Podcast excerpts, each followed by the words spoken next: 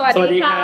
บยินดีต้อนรับทุกท่านนะคะ เข้าสู่รายการของเรานะคะ เป็นรายการที่จะแชร์เรื่องราวเกี่ยวกับสิ่งแวดล้อมให้กับคุณผู้ฟังทุกคนค่ะครับพวกเรานะครับเป็นตัวแทนแล้วกันเนาะจากสถาบันวิจัยสภาวะแวดล้อมนะครับจุฬาลงกรณ์มหาวิทยาลัยนะครับ ก็ขออนุญาตแนะนำตัวเองสั้นๆแล้วกันนะครับ ผมอ้นนะครับอ่าพลอยค่ะ ซึ่งจุดประสงค์หลักเลยนะคะของรายการของเราก็เพื่อจะมาแชร์มาเล่าประสบการณ์อ่าเล่าไม่ใช่เล่าประสบการณ์สิเล่าประเด็นปัญหาสิ่งแวดล้อมที่ทุกคนน่าจะเผชิญกันอยู่แล้วค่ะ แล้วก็มาชวนผู้ฟังผู้ชมทุก ๆ ท่านนะคะ ชวนคิดว่าเอะเราจะพอมีวิธีแก้ปัญหาอะไรได้ยังไงบ้างนะคะ ใช่ครับก็ EP นี้เนาะมันเป็น EP แบบว่าปฐมฤกษ์ EP แรกของเราอะไรเงี้ยก็เลยอยากชวนคุยเนาะเรื่องเกี่ยวกับที่มันเป็นเรื่องใกล้ตัวนิดนึงไม่อยากเอาคุยเรื่องยากมากเกินไป คือตอนเนี้ยณวันที่เรานั่งกันอยู่คุยกันอยู่เนี่ยมันก็เข้าสู่ฤดูร้อนของประเทศไทยแล้ว เข้าสู่เดือนเมษายนแล้วเนี่ยแล้วก็คิดว่าทุกคนเนี่ยน่าจะเจอปัญหาเดียวกันเนาะก็คือปัญหาเรื่องความร้อน เพราะว่าตอนเนี้ยอากาศมันร้อนมากจ้ะเมื่อวานเนี่ยที่เราไปลงพื้นที่เก็บข้อมูลกันอะไรเงี้ยอุณหภูมิมันถึงขั้นแบบ41องใช่ศาใช่สี่สิบเอ็ดร้อนมากมากแล้วอ่านในข่าวเมื่อเช้าเนี่ยรู้สึกว่ามันอาจจะไต่ไปถึงแบบ 45 46 47ได้เลยอย่างเงี้ยอยู่ไม่ได้นะขนาดนั้นนะเออแล้วเราจะอยู่กันยังไงเนี่ยเออเพราะจะอะเนาะจากเนี่ยใช่ที่ใช่ที่ที่พี่อ้นบอกนะว่า EP ศูนย์นี้เราก็มาชวนคุยเรื่องที่ทุกคนเนี่ยเจอกันเลยในทุกๆวันเนี้แล้วอาจจะเป็นอีกเดือน 2 เดือน 3 เดือนข้างหน้าเนาะใช่เพราะฉะนั้นประเด็นวันเนี้ยเราจะมาแชร์ละกันว่าการปรับตัวของทุกๆคนเข้าสู่หน้าร้อนเราจะปรับตัวกันยังไงบ้าง แล้วเราจะต้องพบเจอกับ อะไรบ้างในในสภาพอากาศแบบนี้แล้วก็มีวิธีใช่ใช่เตรียมตัวรับมือยังไง วันนี้นะคะเราก็เลยได้รับเกียรติจากอาจารย์คนสวยนะคะ มาร่วมพูดคุยกับเรานะคะ ผู้ช่วยศาสตราจารย์ ดรสุทธิรัตน์กิติพงศ์พิเศษ สวัสดีค่ะสวัสดีค่ะ เดี๋ยวตลอดทั้งรายการขออนุญาตเรียกพี่จุ๊บแดงนะคะค่ะยินดีค่ะ ก็พี่จุ๊บแจงครับเมื่อกี้อย่างที่เราเกรินๆกันไปเนาะคือตอนเนี้ยประเทศไทยเราก็เข้าสู่ฤดูร้อนแล้ว แล้วก็คิดว่าทุกคนน่าจะเจอปัญหาเดียวกันก็คือทำยังไงดีอากาศมันร้อนขนาดนี้เราจะอยู่ได้ยังไงฮะ ค่ะคือตอนนี้พี่พอจะมีแบบแนวทางหรือคำแนะนำไหมครับ หรือว่าจะเป็นแบบว่าอัปเดตคร่าวๆว่า ตอนเนี้ยเราต้องเจอกับปัญหาอะไรบ้างในช่วงหน้าร้อนจะได้เตรียมตัวไว้ก่อนอืมครับค่ะเป็นเป็นคำถามที่น่าสนใจนะคะแล้วก็เราอาจจะต้องอาให้ความ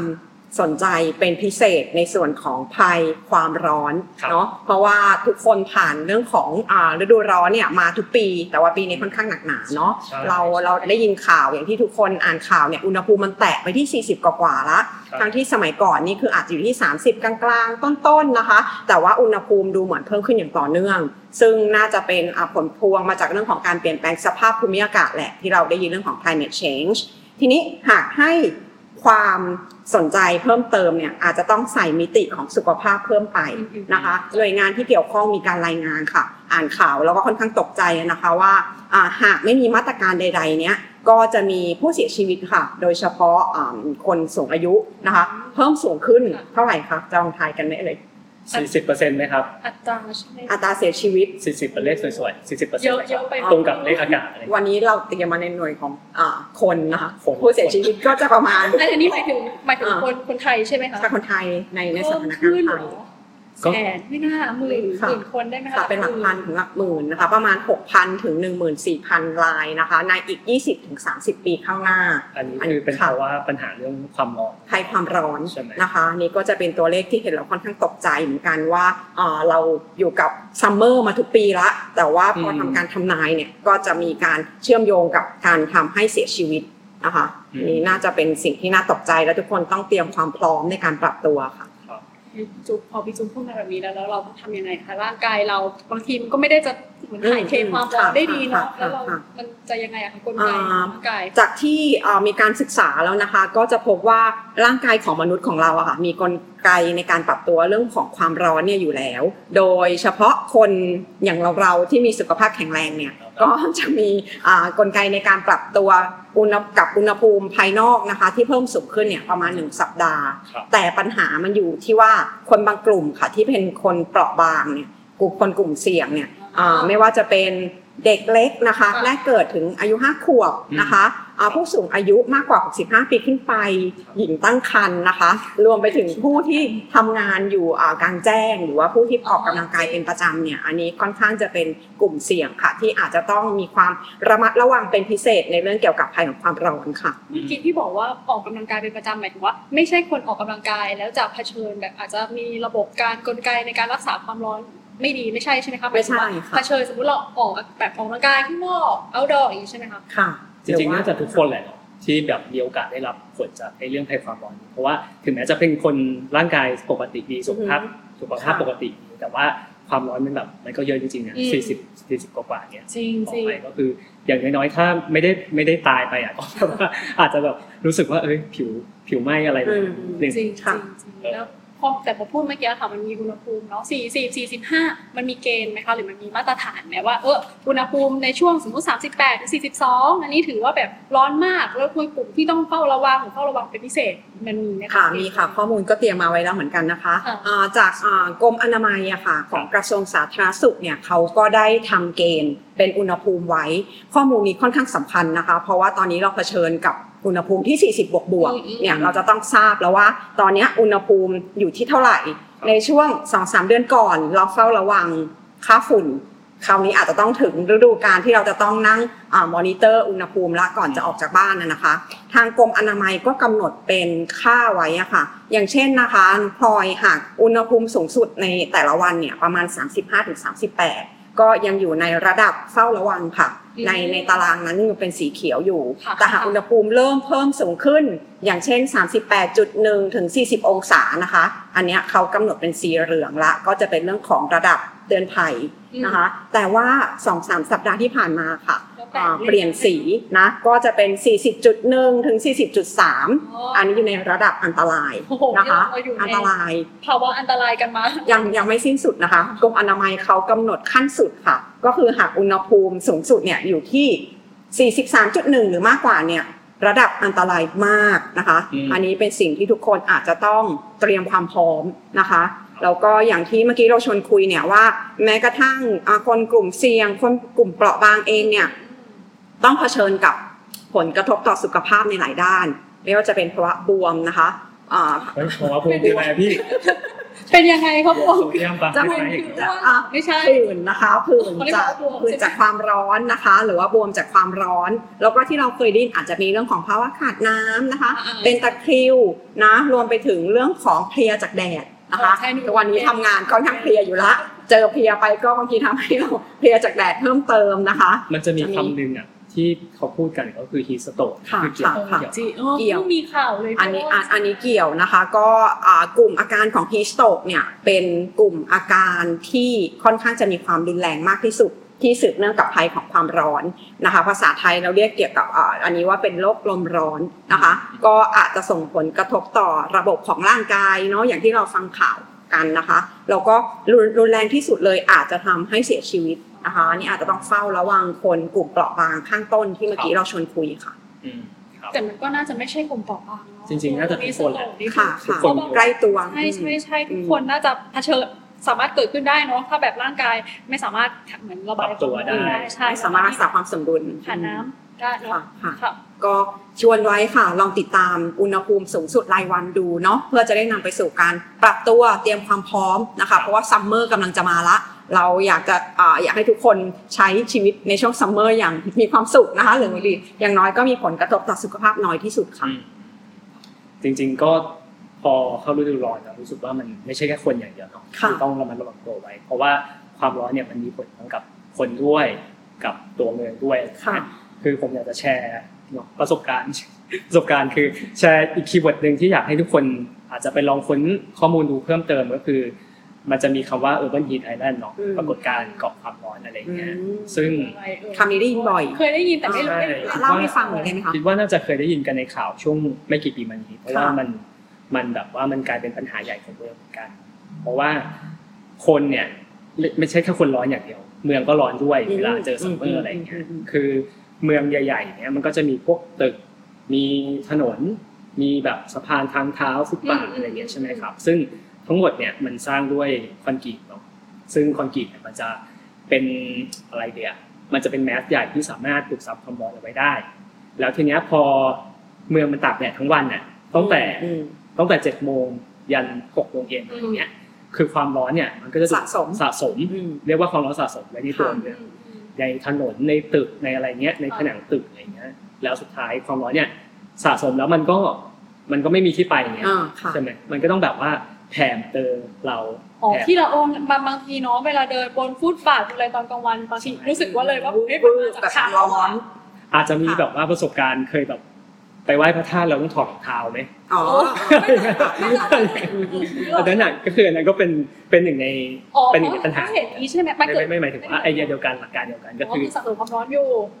พวกคอนกรีตเนี้ยอ่ามัมันจะดูดความร้อนไว้เพราะมันตากแดดทุกวันอะไรเงี้ย เวลาเราถอดรองเท้าไหว้พระธาตุก็คือแบบว่าร้อนมากใช่ไหมอันนั้นก็เป็นปัญหาหนึ่งที่เมืองต้องเจอเหมือนกับคนที่ต้องเจอเหมือนกันในช่วงครับในช่วงที่แบบว่าเป็นแบบ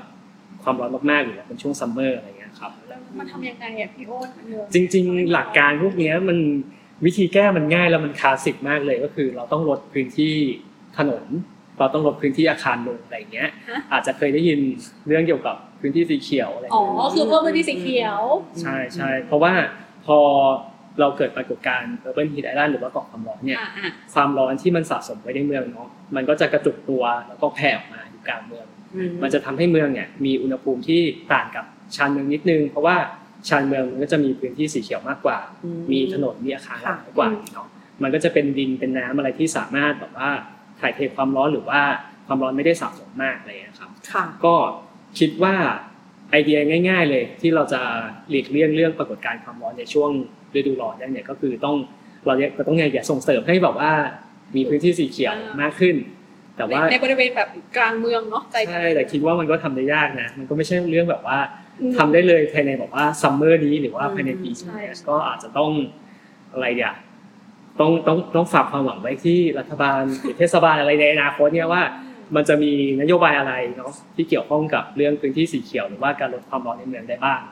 มันจะช่วยให้ภาวะเรื่องแบบ heat stroke ของคนหรือว่าภาวะเรื่องความร้อนอาจให้จะความลร้อนงได้เนาะลดลงได้อะไรอย่างเงี้ยครับ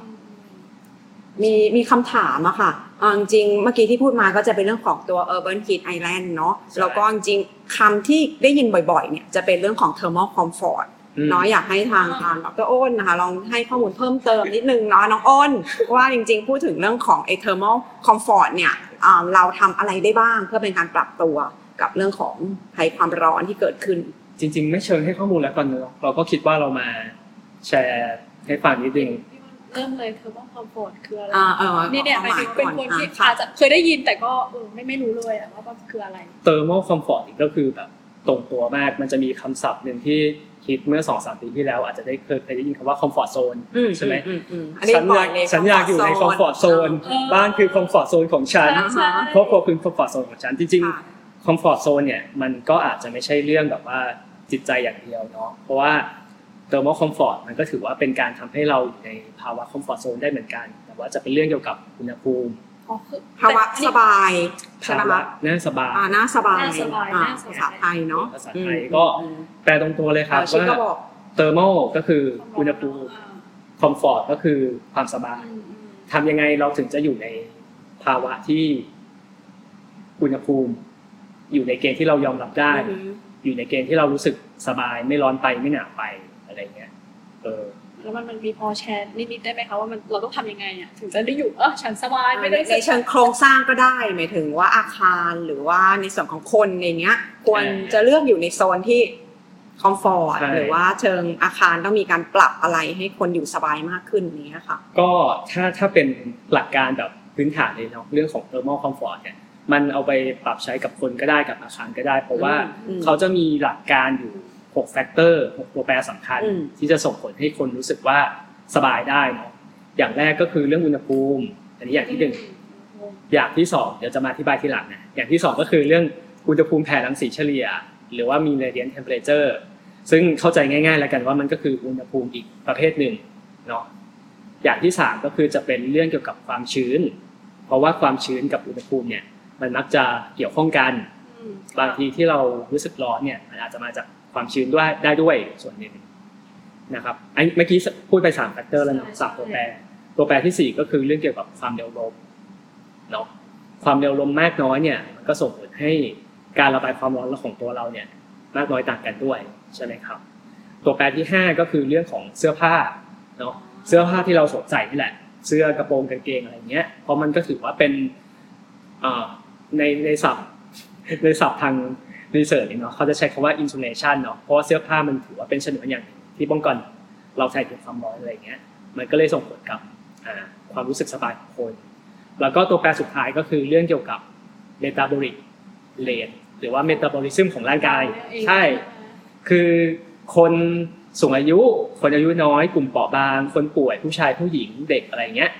แต่ละคนจะมีเมตาบอลิซึม หรือว่าการเผาผระบบลาการญเผาร่างผกายลาญเป็นที่มันไม่เท่ากัน ค่ะ ซึ่งมันก็จะส่งผลกับการระบายความร้อนในตัวของเราด้วยอะไรอย่างเงี้ยครับอืมเนี่ยครับก็จะมีหกตัวแปรนี้เนาะที่มันเกี่ยวข้องกับความรู้สึกสบายความร้อนความหนาวของคน คือเวลาเราพูดเรื่องความร้อนความหนาวเนี่ยจริง ๆ อาจจะนึกว่ามันเป็นเรื่องอุณหภูมิอย่างเดียวหรือเปล่า แต่จริงๆไม่ใช่ เพราะว่ามันจะมีหกตัวแปรเนี้ยเข้ามาเกี่ยวข้องด้วย ก็หากจัดตัวแปรหก อ่าองค์ประกอบนี้ที่เหมาะสมก็จะทำให้เกิดภาวะสุขสบายมากขึ้นใช่ใช่ไหมเราคะก็จะไม่ร้อนไปไม่หนาวไปอืมอืมคือจริง ๆ แล้วเนี่ยถ้าเราเอาหกตัวแปรเนี่ยเป็นที่ตั้งอะครับอืมเราสามารถประยุกต์ใช้เนาะทำยังไงดีค่ะในช่วงหน้าร้อนในช่วงหน้าหนาวเนี่ยเราจะได้มีสองพฤติกรรมหรือว่าการปรับตัวหรือว่าวิถีชีวิตที่มันเหมาะสมกับ แต่ละฤดูแต่ละอากาศได้ คืออย่างง่ายสุดเลยเนี่ยยกตัวอย่างไอ้สองตัวแปรสุดท้ายที่ผมพูดเมื่อกี้มันจะเป็นตัวแปรที่เกี่ยวข้องกับ ตัวคนเราเนาะไม่ใช่แต่อันสุดท้ายที่พี่อ้นพูดถึงเมตาบอลิกอะเออ เราไม่ควบคุมไม่ได้นะ แบบคนเราแบบฉันจะเผาผ่านใช่ไหมอันเนี้ยมันควบคุมได้นิดหนึ่งร้อยได้ยกตัวอย่างเช่น คนยืนคนนอนคนนั่งเนี่ยกิจกรรมในชีวิตประจำวันใช่ถูกไหมคะอ๋อเมตาบอลิกก็จะไม่เท่ากันไม่ใช่ว่าคนอะไรพี่อ้นนอนสมมติคิดง่ายๆถ้านอนเนี่ยถ้าร้อนเนี่ยก็คือคุณก็นอนอยู่บ้านคุณก็นอนแกล้งตายอยู่บ้านไม่ต้องไปไหน จะได้เมตาบอลิก เมตาบอลิสอ๋อก็คือขยับให้น้อยที่สุดว่างั้นเถอะขยับให้น้อยที่สุดนอนนิ่งๆ นอนร้อนๆไม่นิ่ใช่งๆไปเราไม่ควรทำอะไรเลยใช่ไหมใช่ไม่ใช่ถ้าคิดตามหลักนี้นะเมตาบอลิกเลทอย่างเงี้ยอุ๊ยแต่มันก็ดูยากกว่าอีกอันหนึงอะค่ะอันอีกอันก็จะเป็นเสื้อผ้าอ๋อเอาเสื้อผ้าเป็นไปได้ เสื้อผ้าเป็นไปได้แล้วก็คือสมมติหน้าร้อนเราก็ต้องแต่งตัวให้น้อยชิ้นเนาะโอ้ยไม่ใช่นะคะอย่างนี้นี่ น้อยชิ้นลงหน่อยอะไรเงี้ยไม่ใช่อาจจะหรือเลือกเสื้อผ้าไหมเลือกไม่เสื้อใช่ผ้าว่าไม่ใช่ว่าใส่สูทเออหรือว่าแต่งเสื้อผ้าใช่แบบเมืองหนาวนะคะอืมในช่วงอากาศนี้ เพราะว่าก็จะทำให้เราไม่ได้รู้สึกคอมฟอร์ตอะไรอย่างนี้ใช่ไหมคะใช่แล้วก็แต่งเสื้อผ้าที่แบบว่าใยผ้ามันสามารถระบายความร้อนได้ใช่ใช่วันนี้อันนี้ลินินเจอ material ใช่ใช่ลิ้นลิ้นผ้าใยธรรมชาติใช่ใช่ค่ะเออแล้วก็ มันจะมีอีกไอเดียหนึ่งนะที่เขาจะชอบใช้คำว่า adaptive behavior ก็คือออืมอืมเราควรจะมีการสามารถปรับเปลี่ยนเสื้อผ้าเราได้อืมในระหว่างวันยกตัวอย่างอืมเช่นเฮ้ยตอนเราทำงานในห้องแอร์เนี่ยมันหนาวอืมเราก็ต้องมีแจ็คเก็ตมีเสื้อคลุมอะไรก็คือมีมีเป็นแบบเขาเรียกอะไรเป็นมีเป็น layerมี layerร์อะไรเงี้ยถอนออกใส่เข้าใช่ได้อ่าอ่าเพราะว่าไอไอเดียเรื่อง adaptive behavior สลับกันพูดลิ้นพัน adaptive behavior เนี่ยคือมันเหมาะกับเมืองร้อนมาก เพราะว่า เราต้องเจอกับภาวะเดี๋ยวร้อนเดี๋ยวหนาวอืตมลอดเวอืลามอืมยกตัวอย่างเช่น เราเข้ามาในห้องแอร์ห้องแอร์เนี้ยทำงานตลอดทั้งวันเนี่ยอุณหภูมิมันยี่สองยี่สิบสองอืมยี่สิบสามอะไรอย่างเงี้ยใช่ไหมครับแต่พอเราเดินออออกกไปไปกลาข้างงนแจ้อกง40บวกบวกไปพักเที่ยงเนี่ยสี่สิบหกบวกอ่าไม่ไหวปรับตัวไม่ทัน จริง ๆ อุณหภูมิเนี่ยมันถือว่าน่าสนใจมากเพราะมันต่างกันเกือบสิบยี่สิบใช่ใช่ใช่ซึ่งอันเนี้ยมันไม่ควรจะเกิดขึ้นใน ภาวะปกติมันจะส่งผลให้เราป่วยหรือว่าเนาะอ่าเวลาบางทีร้อนหนาวๆจะไม่สบายใช่เพราะฉะนั้นเราควรจะมีเนี่ยครับ adaptive behavior ก็คือเลือกเสื้อผ้าที่มันสามารถปรับ layer ได้อะไรเงี้ยมันก็จะช่วยให้เราสามารถแบบปรับตัวไปกับภาวะอุณหภูมิที่มันมากขึ้นกว่าปกติ น้อยกว่าปกติได้อย่างเงี้ยครับวันนี้ด้วยไหมคะพี่อ้นเลยใส่เป็น ใช่เราก็มีสอง layer ก็คือไม่ใช่ไม่ใช่อันนี้คือที่พี่จุ๊บแจงบอกให้ใส่มา อ๋อไม่ใช่นะนึกว่าใช่ใช่ห้องแอร์อีกครูอีกครูพอออกไปใช่ข้างนอกถอดออกไม่ใช่หรอไม่ใช่ก็ก็ได้นะ ก็ถอดออกเวลาไปข้างนอกก็คือเหลือแต่ layer เสื้อข้างในแล้วถึบ้านแล้วคือถอดไปเลย ใช่ก็น้อยชิ้นเนาะตรงตาม concept อะไรอย่างเงี้ยครับคุณคะอันนี้ที่ที่เราพูดไปเมื่อกี้ก็จะเป็นอีกหนึ่งไอเดียเนาะที่เราสามารถเอาไปปรับใช้เออกับนี้น่าจะใช้ได้การปรับตัวในช่วงที่มันมีภัยความร้อน เราต้องเจอกับความร้อนมากกว่าปกติได้อะไรเงี้ยครับ ครับพี่อ้นน่าสนใจเรื่องเสื้อผ้านี่ไม่ไม่เคยคิดเลยนะ ตอนแรกก็ก็สงสัยสงสัยเหมือนกันเห็นพี่อ้นอาจจะชอบ double layer ไม่หรือเขามันเนี่ยเป็นมันเป็น adaptive ไง เดี๋ยวเดี๋ยวตอนหน้าเป็นหลักการค่ะอยากจะฟังค่ะเผื่อสองท่านจะอ่าพูดเรื่องเกี่ยวกับเรื่องของเสื้อผ้านะคะ ว่าจะมีแนวทางอ่าได้เลยจดไว้เลยครับ เพราะได้ว่าได้ค่ะไม่ใช่แค่เรื่องเสื้อผ้าอย่างเดียวแต่รู้สึกว่าไอ้เรื่องความต่างของอุณหภูมิที่เราพูดกันเมื่อกี้ครับ คนในตึกกับคนนอกตึกเนี่ยอุณหภูมิต่างกัน 20 องศา ในประเทศไทยเนาะอืมอืมเปิดแอร์ 20 องศาแต่ออกข้างนอกอุณหภูมิ 40เออเนี่ยยี่ห้าสี่สิบเนาะสิบห้าองศาอยู่อันนี้เป็นประเด็นที่น่าสนใจมากเดี๋ยวถ้ามีโอกาสได้คุยเรื่องอืมเสื้อผ้าหรือว่าเรื่องอะไรในอนาคตรอเนี่ยฟังค่ะจะแบบแอบแจมๆเรื่องนี้มาค่ะน่าสนใจน่าสนใจค่ะนี่ประเด็นนี้น่าสนใจค่ะพี่พี่แจงมีอะไรเสริมประเด็นพี่อ้นไหมคะก็เป็นประเด็นทิ้งท้ายแล้วกันเนาะค่ะคือจากฟังที่อ่าเราคุยกันเนี่ยอ่าจะมีแน่นอนแหละเรื่องของโลกร้อนอืม คนร้อนนะคะอ่าแล้วก็ทางน้องอ้นบอกว่าเมืองเรื่องร้ร้ออนนถูกร้อนหมดเลยทุกสิ่งทุกอย่างเนี้ยสร้อนต้องการทางรอดเนาะจะเห็นว่าตอนนี้มีผู้เสียชีวิตค่อนข้างเกิดขึ้นละ แต่ไม่อยากใช้ว่าค่อนข้างเยอะหรือน้อยอะนะคะแล้วก็อนาคตมีการคาดการณ์อยู่นะคะ ทางรอดน่าจะเป็นแนวทางที่เราจะต้องปรับตัวเนาะหลาย ๆ มาตรการเนี่ยสามารถเป็นแนวทางเชิงรุก ให้เราปรับตัวไว้เนาะไม่ว่าจะเป็นเรื่องของการปรับพฤติกรรม การปรับเชิงโครงสร้างนะคะ หรือว่าอ่าการรับรู้ข่าวสารหรือว่าเป็นจิตสำนึกที่ดีท้ายที่สุดอย่างที่ว่าค่ะ ทางรอดของเรามีอยู่ ก็เราจะต้องเผชิญแล้วก็อยู่ในอ่าวงวานที่เกี่ยวข้องกับอาภัยจากภัยร้อน โลกร้อนอีกใช่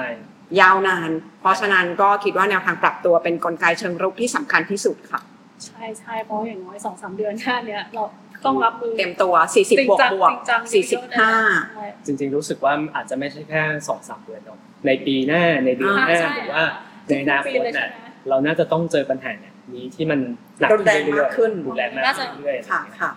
อืมก็คิดว่าถ้าเรามีวิธีการปรับตัวมีเกณฑ์หรือว่ามีอะไรสักอย่างที่สามารถช่วยเราได้เนอะในอนาคตก็อาจจะต้องพิจารณาเรื่องนี้ครับ ก็วันนี้เนาะใช่วันนี้น่าจะเป็นอ่าอะไรนะที่พี่อ้นบอกเป็นปฐมมาเลย EP EP แรก EP ปฐมโลกวันนี้เราก็แชร์ไอเดียแชร์ความรู้ต่างๆนะคะที่เกี่ยวกับการปรับตัวว่าต้องทำยังไงในสภาพอากาศแบบนี้แล้วก็เรื่องเสื้อผ้าใช่ให้เนี่ยไม่ไม่เคยจคิดริง ๆ เรื่องเสื้อผ้าเนี่ยอยากจะพูดตอนนี้เนาะเพื่อโยงไปที่ EP หน้าที่เราอันนี้สปอยนะครับ EP โอเคโอเคมีแล้วเหรออาจจะแบบเตรียมเตรียมเนื้อหาไว้นิดนึงเกี่ยวกับเรื่องเสื้อผ้าก็เดี๋ยวรอเสื้อผ้าเย็นๆอย่างเงี้ยเหรอเสื้อผ้าเย็นๆอ่าสปอยเลยเหรออ้าวไม่ใช่ก็พูดว่าเสื้อผ้าเดี๋ยวตอนหน้ารอฟังค่ะรอฟังอะไรไม่นั่รู้งแถวหน้าเสื้อผ้าเย็นๆอาจจะเป็นใช่บิใช่กินี่หรือเปล่าหรืออาจจะเป็นแบบว่าอะไรนะเย็นๆเลยนั่นแหละ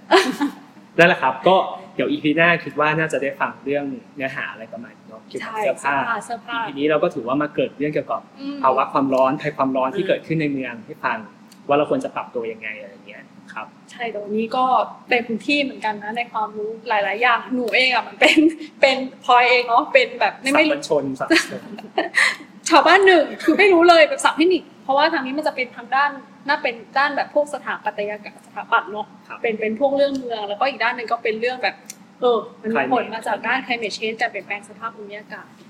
อ่าถ้าอย่างนั้นวันนี้ EP นี้เราก็คงจะจบกันไปแล้วเนาะ EP EP นี้เดี๋ยวติดตามกันต่อไปใน EP หน้าค่ะ EP นี้เป็น EP ปฐมฤกษ์ก็คือ EP ศูนย์เดี๋ยวต่อไปเราจะเริ่ม EP หนึ่งแล้วนะคะ เป็นเรื่องที่เราพูดไปเสื้อผ้าเย็นๆยังไงวันนี้ขอขอบคุณพี่ตุ๊กแจงมากๆเลยขอบคุณมากค่ะที่เชิญมาขอบคุณมากค่ะพี่อ้นเหมือนกันค่ะขอบคุณพ่อเหมือนกันขอบคุณที่จุดใจค่ะขอบขอบคุณค่ะบ๊ายบายเจอกันครับบ๊ายบายบ๊ายบายบาย